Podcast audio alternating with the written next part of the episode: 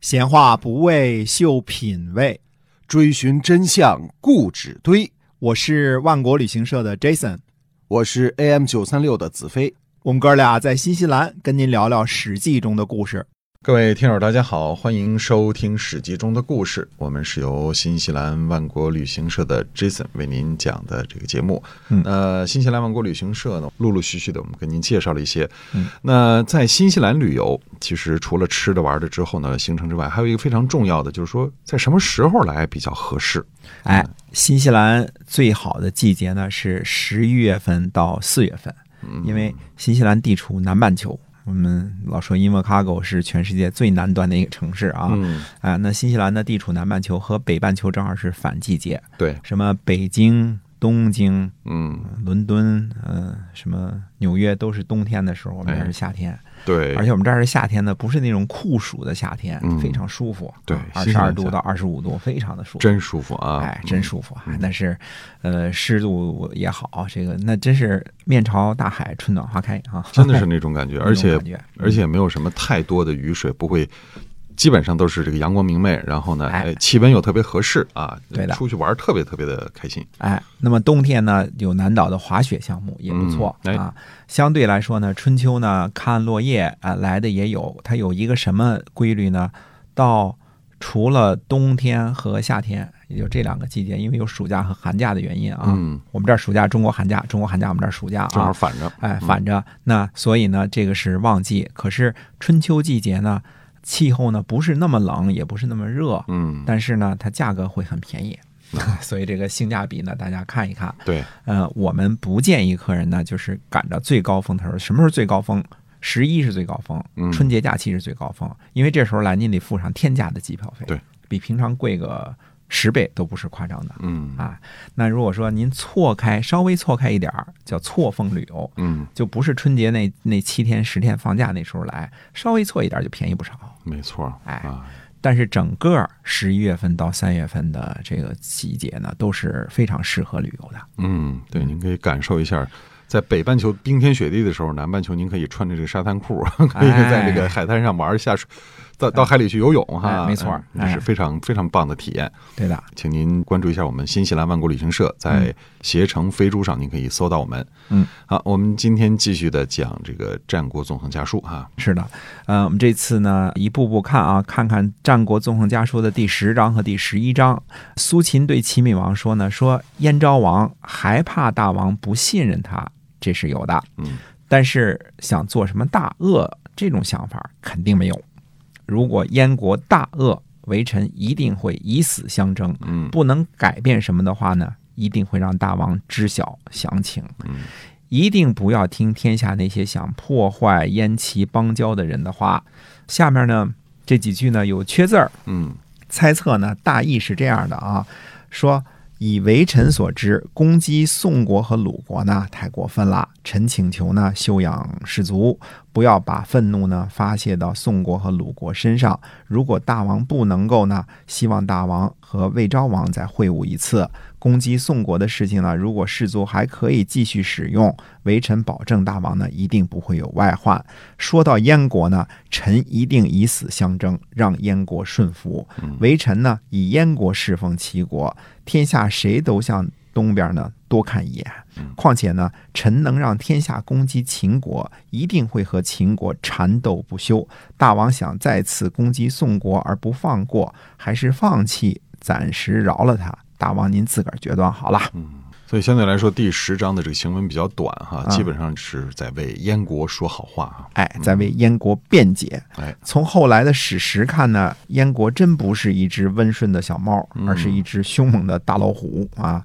苏秦呢一直在给齐闵王灌输的印象就是呢，燕国就是一只小猫啊，哪怕燕国做了什么事儿呢，那不过就是小猫淘淘气而已了。嗯下面呢，我们接着再介绍呢第十一章啊，另外一封信。这封信呢是苏秦从赵国献给齐闵王的，收录在《战国纵横家书》当中的第十一章啊。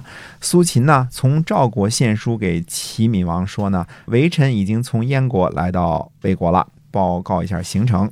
微臣呢去赵国时，听说呢韩国和魏国攻击秦国的志向没有变更，因为下雨的缘故，才没有尽快进攻。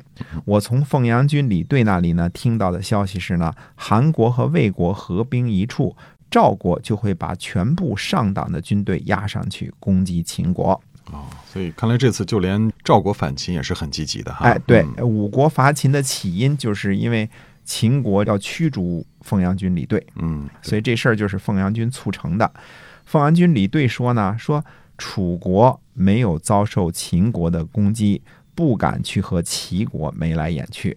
齐楚一旦会晤呢，那肯定是齐国和秦国和解了。嗯，他非常不愿意看到这件事情发生，希望大王呢宽恕魏国，再和魏昭王呢会晤一次。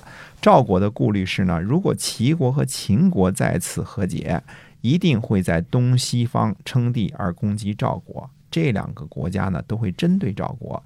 如果不必和楚国会晤呢，那最好就不必会晤了。如果必须得和楚国会晤呢，也不要达成什么协议，请不要和楚国会晤，这样可以取悦于冯阳军李队。所以这个凤阳君的眼光还是很独到的啊，而且很有见地。因为齐楚相遇呢，肯定是楚国在为秦国和齐国保媒拉纤儿啊哎，否则楚国都不会主动去联系齐国哈、哎因为可对能啊会被秦国揍。啊，对的。那么齐国呢，走赵国这条路线呢是攻秦，走楚国这条路呢就是通秦。嗯那，通秦的结果呢，就是凤阳军被出卖。对对，呃，接着呢，苏秦就又说了啊，他说微臣呢以足下和微臣的这个约定呢，告诉燕昭王了。微臣呢已经和齐国相处很好了，齐王答应呢，微臣这一辈子的时间内，只要有我苏秦在，都不会谋划燕国。嗯微臣在燕国呢得到重用，微臣这一辈子呢都不会谋划齐国。嗯，那燕昭王呢非常的高兴，他肯定会和齐国友好的。事情无论如何呢都会侍奉大王的，大王和三晋友好会跟随大王，大王和秦国、楚国友好也会跟从大王。看说的多好啊！啊，可是燕昭王呢，也有燕昭王的苦处。天下呢，说燕国坏话的人很多，嗯那么说的这些话呢，大王就相信了。像燕国这样侍奉齐国，那可以算是极致了。先为大王而断绝了和秦国的关系嗯，派了质子到齐国，派遣两万甲士自带粮草去攻击宋国，派遣两万甲士自带粮草去攻击秦国。韩国和魏国哪里能够从燕国得到这样的待遇啊？对，呃，燕国呢，该为齐国做的都做了，而大王呢，还是听信那些对燕国不友好的言论。燕昭王心里苦啊，嗯希望大王呢，为了微臣的缘故，也要安定燕昭王的心。燕齐两国友善，大王哪里还忧患不能得到天下呀？哎，嗯所以苏秦，你看这个说了这么多，其实就是一直在为燕国百般的辩解哈。哎，嗯没错儿，苏秦呢几乎是抓住一切机会， 在齐闵王耳边儿老是煽这个煽风点火啊儿。嗯苏秦呢向着燕国是个公开的秘密嗯，而苏秦对齐闵王说的是呢，我两边都说好了，齐国和燕国呢绝对不敌对，呃，燕昭王和你齐闵王啊都曾经表示过绝对不向对方发兵，对吧？嗯至少我苏秦活着时候都不这么干，这是写给齐闵王的信，齐闵王呢确实是这么表示的。不但表示呢，还把驻守在燕国边境的大军不都撤了吗？嗯，但是燕昭王不攻击齐国呢，那是因为暂时没有胜算， 所以先把自己的獠牙藏起来。哎，这可不是真的啊，这绝对是假的啊！燕国我估计想着一切的机会都要跟这个齐国玩儿，是吧对？要跟他干，他干到底只是只是现在实力呢有差距，所以他要等到国仇家恨呐哎，怎么对可能灭国之恨？怎么可能忘了呢？。没错 儿是吧？对啊我只是先积蓄力量啊，等你变弱，等我变强的时候，我再对一了举把你给拿下哈。哎，所以呢，这是《战国纵横家书》的第十章和第十一章哈。对，那么下次我们会跟大家说说第十二章。嗯好的，那么我们今天啊《史记》中的故事先讲到这儿，感谢您的收听，我们下期再会。再会。